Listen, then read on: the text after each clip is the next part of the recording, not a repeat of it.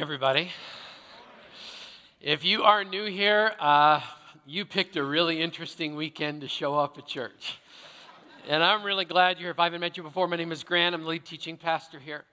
And we're starting a brand new series on one of the most controversial and provocative books in the entire Bible. I pulled onto my college campus in 1986 with an attitude and this song playing on my stereo.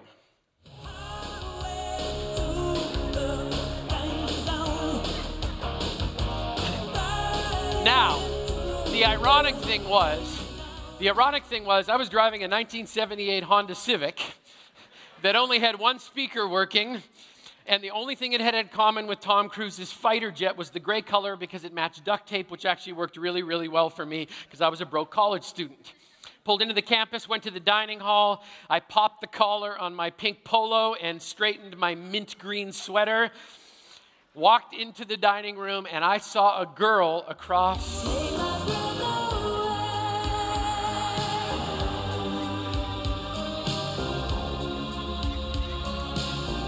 And it was awesome. That's what I ha- that's what happened the first time I saw Laurel. She took my breath away. And without getting too romantic and sappy, even though we're going to be that way for about the next five weeks, it still happens every single time she walks into a room. So I started to pursue her. Here was the problem she thought I was after her roommate. that did not go well for me. Our first big date, though, was the annual Christmas banquet. And I will f- never forget the first time I saw her that night. So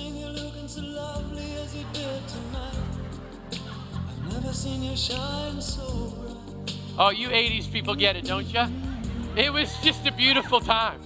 And, and, and in the 1980s, just so you're one, just in case you're wondering, you know, there's Lady in Red dancing cheek to cheek, right? And back then, they used to actually mean this part of your face and not that twerking thing that you got going on right now. So I'm just saying, I'm just saying, and just so you know, just so you know, someday your children will make fun of all of your music when you were growing up too. Just saying, you know, you're whipping Nae Nae right now. They're gonna laugh at you.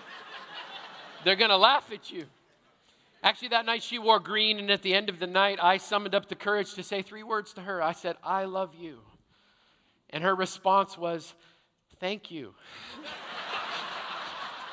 that was not what I was hoping for. She was awesome, and I was insecure, so we fought a lot, and I ended up singing this song a lot. It's hard for me to say I'm sorry. Oh, yes, absolutely, right? And some of you can relate to that. I was so insecure that I broke up with Laurel multiple times for absolutely no reason. Laurel still thinks that there's girls in Saskatchewan who think we're dating because I just kind of disappeared off of the face of the earth. But she was amazing, and my heart kept saying this over and over and over again.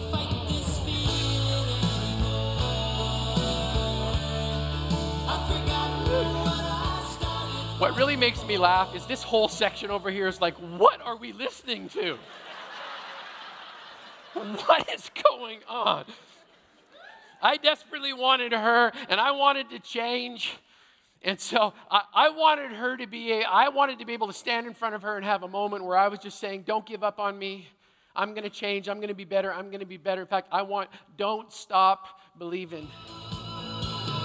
Don't stop believing. Okay, that happens to be the soundtrack of our dating life. And you have a soundtrack as well, even if you don't like music. You've got a soundtrack, and for the next couple of weeks, we're going to immerse ourselves in a biblical soundtrack, in a controversial and provocative book, because in its simplest form, the Song of Solomon, also known as the Song of Songs, is an intimate and explicit love song. We're going to find out the story behind the song. We're going to ask ourselves the question why in the world would God put an intimate and explicit love song in the middle of the Bible? That's a good question. I want to know the answer to that question. And so we're just going to introduce the concept in the book this week. Here's a couple of interesting notes about the book that may surprise you. There is no mention of God in the whole book, Song of Solomon. Nothing about God, nothing about grace, nothing about salvation, nothing about justification, faith, or healing. So, why is it there? I mean, here's a question Why would God put a book in the Bible and leave himself out of it? Interesting. One of the characters we're going to meet on this beautiful journey is known as the Shulamite woman. She's from Shulam, okay? But there's more. Shulamite is both the geographical indicator of where she's from, but there's something else interesting about it. It's also the feminine form of Solomon. This is a story about Mr. and Mrs. Solomon. And knowing that context is going to be important as we follow this love song for the next month or so. Let's keep going. The naked truth is that we're uncomfortable with this content. Some of you are already squirming. Some of you are wondering, how is Grant going to handle this content? Is he going to freak me out? Is he going to embarrass me? Some of you are wondering, is this rated R or PG 13? Here's the deal this is who I know is in the room because I believe I know our body here at CTK pretty well. In the room right now, I've got prepubescent minors. If you're uncomfortable with that term, deal with it. We have post-pubescent minors. We've got singles who are comfortable with their singleness and don't want anything else besides their singleness. We've got singles who are celibate and singles who are not celibate. I've got dating people who are sexually active and dating people who are not sexually active. I have married people who are blissfully intimate and married people who've not been intimate in years. I've got people who are currently sexually addicted and those who are formerly addicted and certainly don't want to get triggered, especially from the Bible. I have people who are physically unable to be intimate but want to be. I've got people who are physically able but don't want to be. I've got people who are facing aging intimate issues. I've got people who are lonely and people who are not. And it's my job to want to make all of you come to church for the next five weeks. Whee!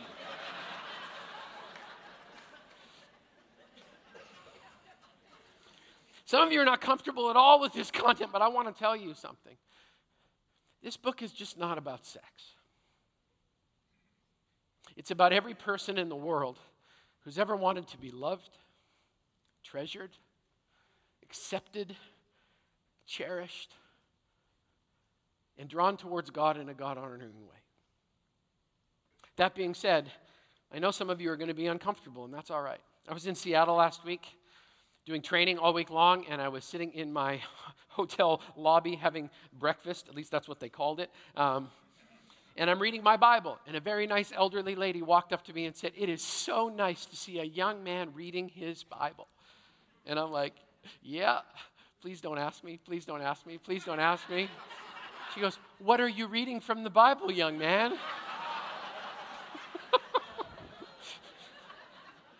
I didn't want to tell her. But she saw, well, just by looking down, she didn't say a word, but she called me a pervert with her eyes. I know she did. We're not comfortable at all, but I promise you this is going to be worth it because Scripture says all Scripture is God breathed and profitable. I've never preached on this. I've been a pastor for 27 years. I've never talked through this book before. So I'm just going to say on the front end parents, be a good parent. We've got great environments for your kids, and you should put them there unless you want to have very uncomfortable conversations on the way home.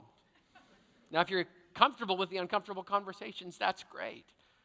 I've gone into this thinking every single week. Anybody over the age of 11 or 12 should be able to handle every single thing we're going to talk about. Because, parent, if you don't think at 11 or 12 your kids have dealt with some of these issues already, then we need to have a different conversation. Just saying. Let's keep going. There's a key verse in this book. Do not awaken love until it desires. So, we're going to talk about the relationship between love and patience. There's a key concept. The pure passion is a God given gift, and we're going to get there. And finally, there's a storyline, but we're going to have to wait till next week. We're not even going to get to the storyline. Some people believe this is actually the story of a love triangle between Solomon and the Shulamite woman and this shepherd boy that also comes from Shulamite. Other people believe that this is a Cinderella story, and Solomon disguises himself as the shepherd. We're going to get into all all of that stuff over the coming weeks. But we're going to start here with a question. When you reach the end of your relational road, do you want to look back with shame and regret or joy and fulfillment? When you get all the way to the end of your life and you look back at the relational construct that you decided to enter into, from, from elementary school to middle school to high school to college, all the way through, do you want to look back with shame and regret or joy and fulfillment?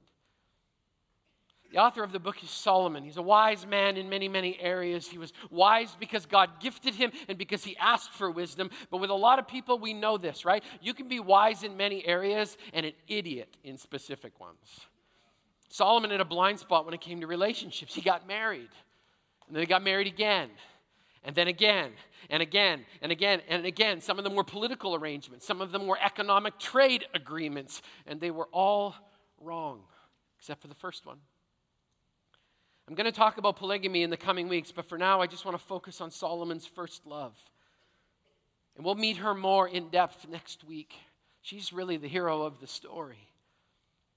Solomon falls in love with her, and the beauty of Scripture is we have the benefit of being able to see the before, during, and after. Don't you wish you could do that with all of your relationships? Have a picture of what they're going to look like at the end so you could reverse engineer them? I mean, Solomon wrote this song, but he also contributed greatly to Proverbs and Ecclesiastes. And because the Bible tells us the rest of the story, we know that Solomon, at the end of his life, relationally, lived with a lot of shame and regret. Here's his advice later on in life Proverbs chapter 5, verse 18. Let your fountain be blessed and rejoice in the wife of your youth, a lovely deer, a graceful doe the wife of your youth, the one that you fell in love with first, the one that captured your heart, the one that you entered into a covenant with, that one. And don't mock. Don't mock this particular uh, guy for, for calling or saying, you know, she was like a lovely deer, a lovely doe. If you've ever written a love note to anybody and started it with Dear Laurel, or you shouldn't be writing a love note to Laurel.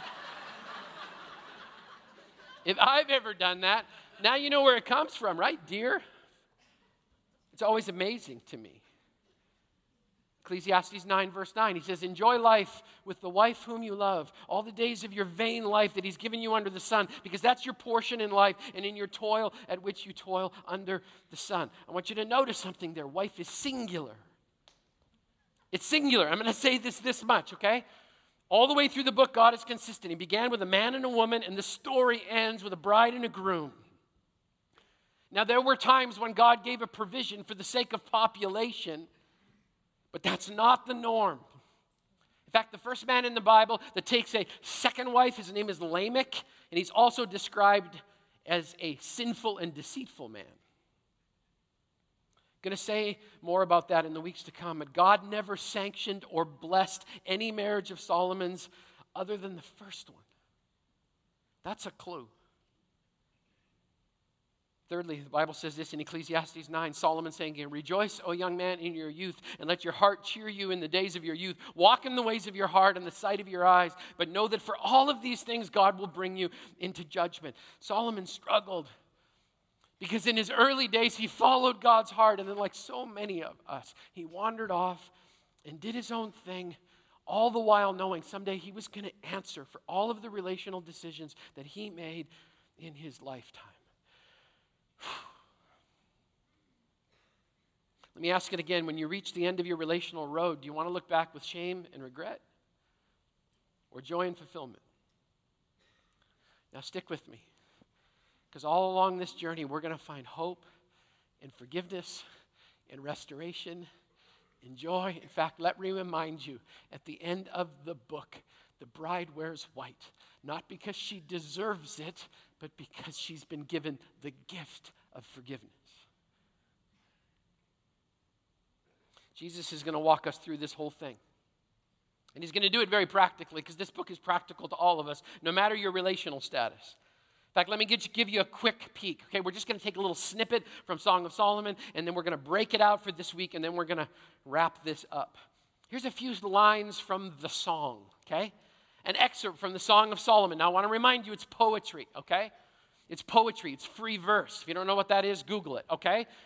Not all poetry has to rhyme. In fact, some of you who write really cheesy poetry and put it in, you should learn this, okay? That would be good for you, okay? But it starts with these words Listen, my beloved, her speaking. Look, here he comes, leaping across the mountains, bounding over the hills. My beloved is like a gazelle or a young stag. Like she's like calling him a buck, okay? For those of you that are hunting, you understand at least a little bit. And some of us look at that and go, why is she calling him that? I don't understand. When I went to the Ukraine several years ago, I was teaching. And they thought it was the craziest thing in the world that I would call my wife, that I would call my wife a name after something that they spread on toast in the morning.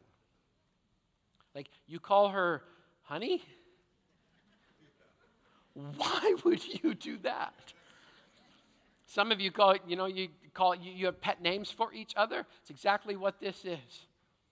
It goes on, look, there he stands behind our wall, gazing through the windows, peering through the lattice. Okay, he's not Facebook stalking her. He's actually trying to see her.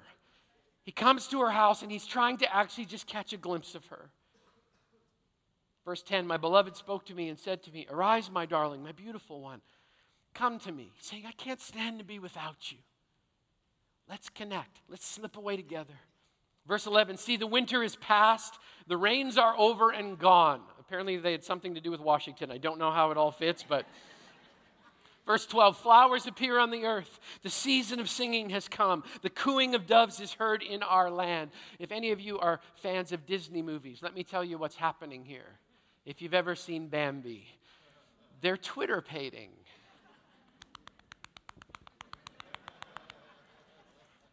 They're attracted to each other. Verse 13 the fig tree forms its early fruit.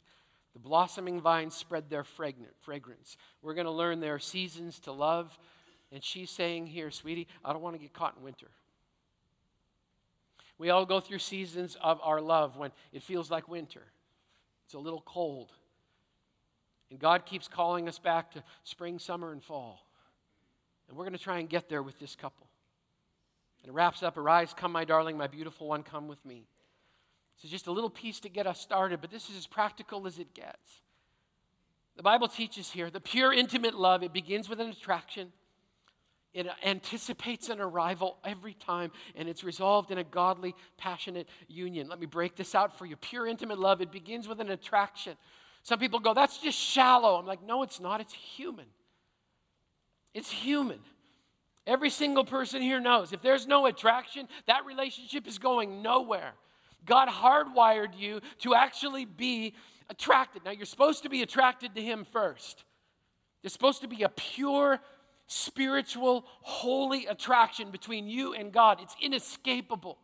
And pursuing that is the most important thing in your life. But God hardwired you not only spiritually to be that way, but physically, humanly to be that way. The first time I saw Laurel, my pulse rate went up. My respiration went up. I felt warm. You know why? I was smitten. She took me off my feet. Some people say that it's biological, and that's true, but it's also spiritual. We need to reverse this kind of thinking that somehow we're allowed to have a, a, spiritual life and a business life and a relational life. If you're a follower of Jesus, it's all a spiritual life. You don't get to step outside of that circle ever, it just doesn't work that way. Some people say it's biological. The truth is, it's all spiritual. And the best way to do relationships, always, is to be attracted towards Jesus and to trust that if he brings another person who's also being attracted towards Jesus, that that's the best way to ever find closeness with another human being. In fact, a person who's attracted towards Jesus is the only person you should even remotely consider spending the rest of your life with, because that attraction will draw the two of you together and put you on the same course towards Him. Secondly, pure intimate love anticipates an arrival. There's something deep inside her. She's just like, He's coming. He's going to show up.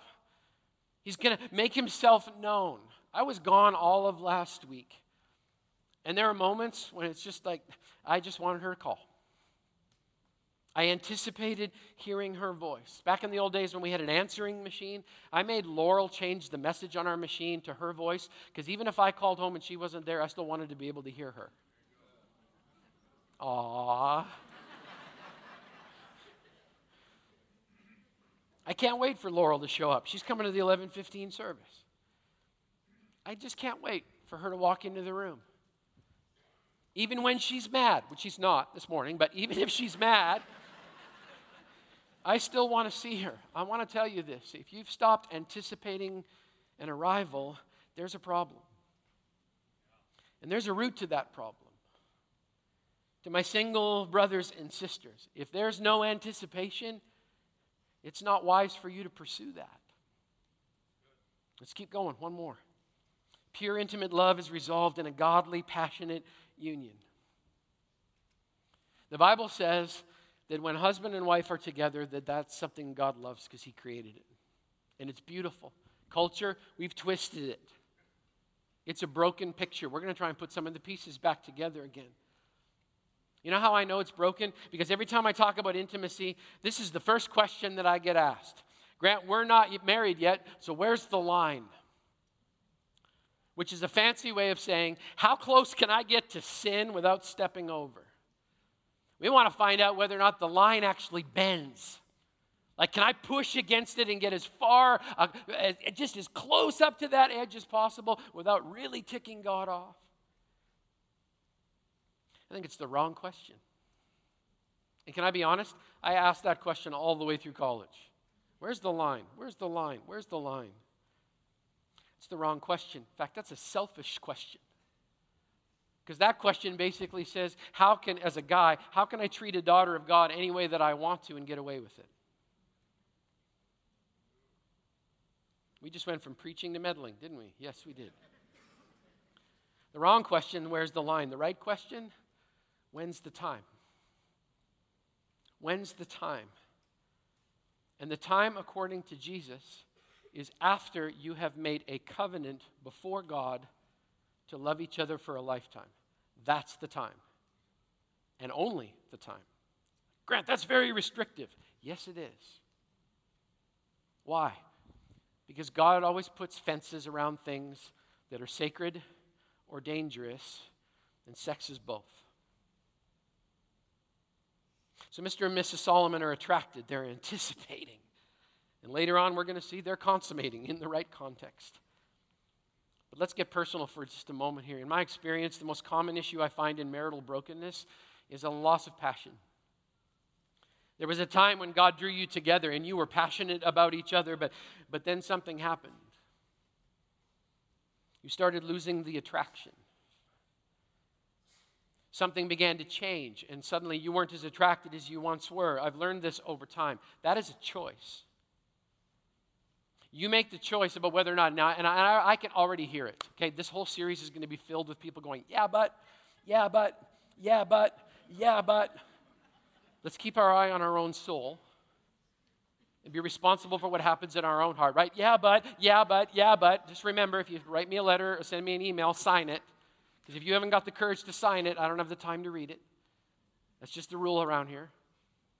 But there are people that just go, well, yeah, well, I would have been attracted, but you know, he started putting a little weight around the middle, and the air started going back, and gravity started taking over, and I'm just not attracted anymore. And I've got a question to everyone who thinks that. Anybody else in the room really glad that that's not the way God looks at us? Hey, Grant, sin etched a few lines. Grant, sin, sin put a little around the middle. Hey, Grant, you, you, you don't look the way that you used to. Aren't you glad that God doesn't treat us that way? Something to think about.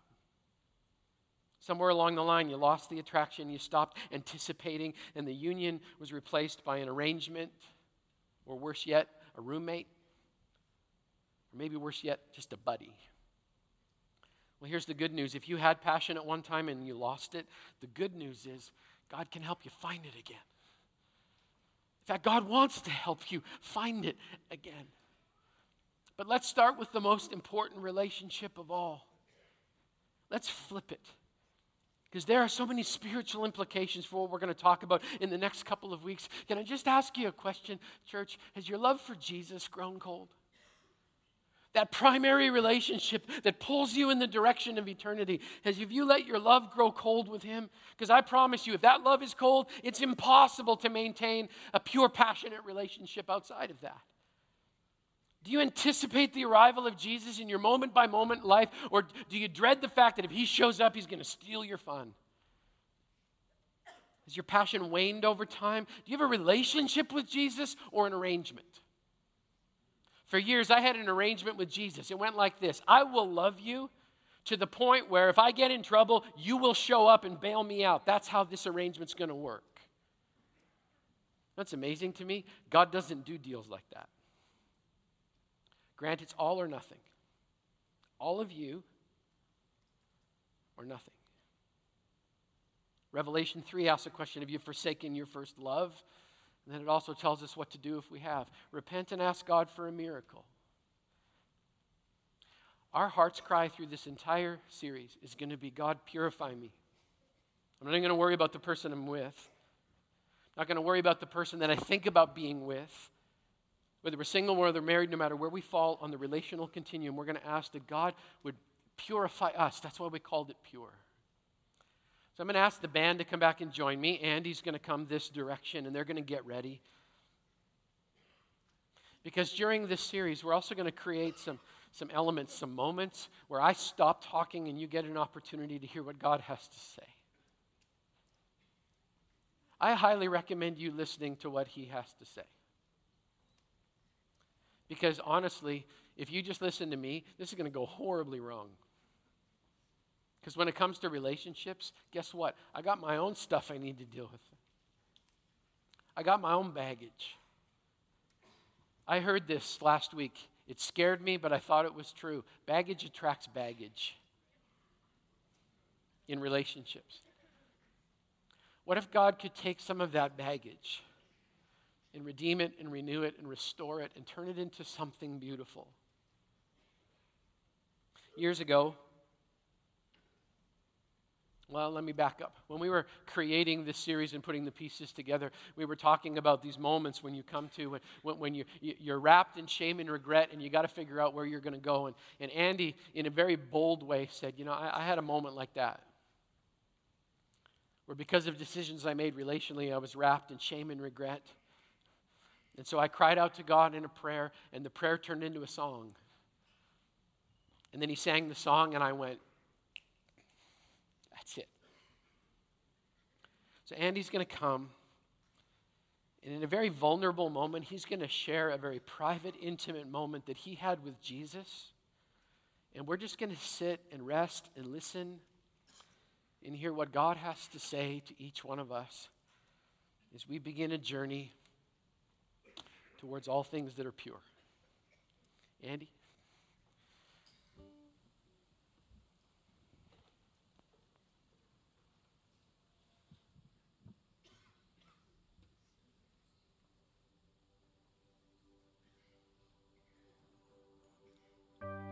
Abba, Father, hear my call. I'm crying out. I'm crying out. I've wasted all these years in sin and shame. I'm filled with doubt. I'm filled with doubt. Lord, let me feel you. Let me feel you. Oh Lord, let me feel you in Jesus' name. Purify me now, purify my soul. Come and cleanse my heart, come and make me whole. Purify me.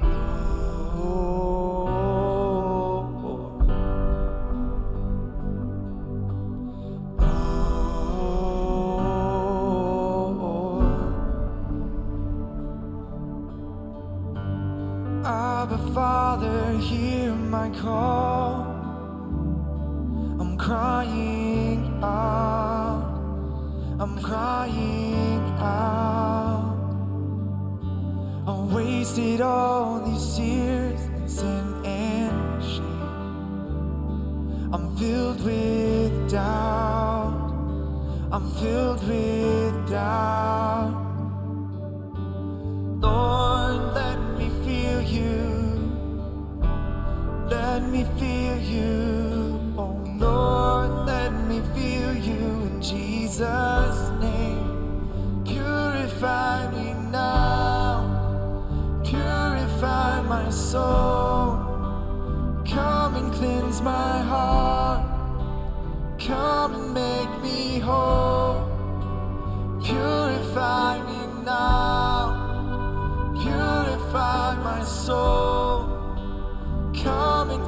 My heart.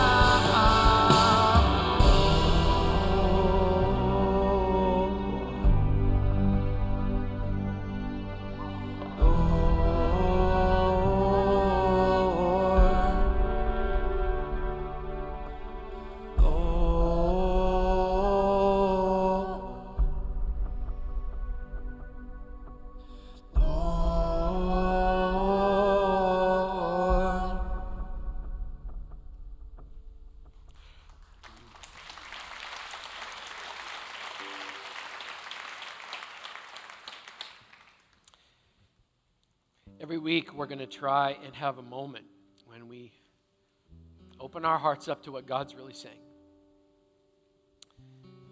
Went back through just my prayer journal for the last month and a half or so, and I was startled by the number of times there were prayer requests written. God, purify my mouth from criticism, anger,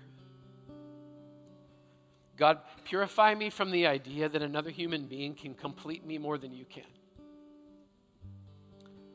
God, purify my impatience because I want all of me fixed right now.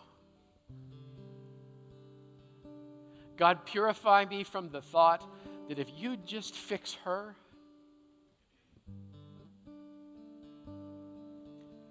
the cry of purify me transcends every way we are doing relationships. So, in a moment, I'm going to pray and I'm going to ask you to do something. You don't have to, I'm not the spiritual cops, okay? But in a moment, I'm going to ask all of you just to hold your hands out and say, God, wherever you need to purify me, I'm ready. And I want you to know, I don't care if you're single, married, or other, it doesn't make any difference to me at all. When you hold your hands out, I know this. I know that God will hold them for you. If you are here and God has blessed you with a partner, I don't care if you fought on the way to church or not. The Bible says you're one flesh, and that should be celebrated. So I'm going to ask you to take one of those hands and make a bridge. And hold on to their hand so that the two of you together. Now, you can decide whether you want to, okay? I don't care if married, engaged, significantly dating. I don't want you to define your relational status right now and have an awkward moment where one of you reaches and the other's just like, yeah, I don't think so. Okay? Let's be real, okay? But I think it's important that we all come together. Say, God, this book is really about you. I'm not exactly sure how yet, but it's about you. So would you join me? Would you just hold your hands out?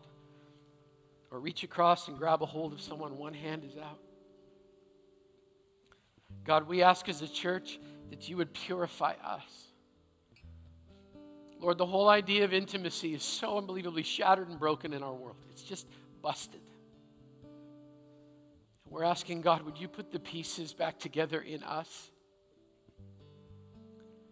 Lord, for those who feel distant in a relationship, I pray that their nearness and their pursuit of you would eclipse the pursuit of another human being who's broken and flawed. God, I thank you so much today that Laurel loves you more than she could ever love me. God, that's a gift. So may all of us be consumed with loving you more, knowing that that's what's going to pull all of the pieces together, whether we're called to be in a relationship or called to be unbelievably content in our singleness. God, purify us. Purify us with hope. Purify us with forgiveness and restoration. Though our sins be as scarlet, He will wash them as white as snow. May we pursue the pure in the name of the Father, the Son, the Holy Spirit. And all of God's people agreed together and said,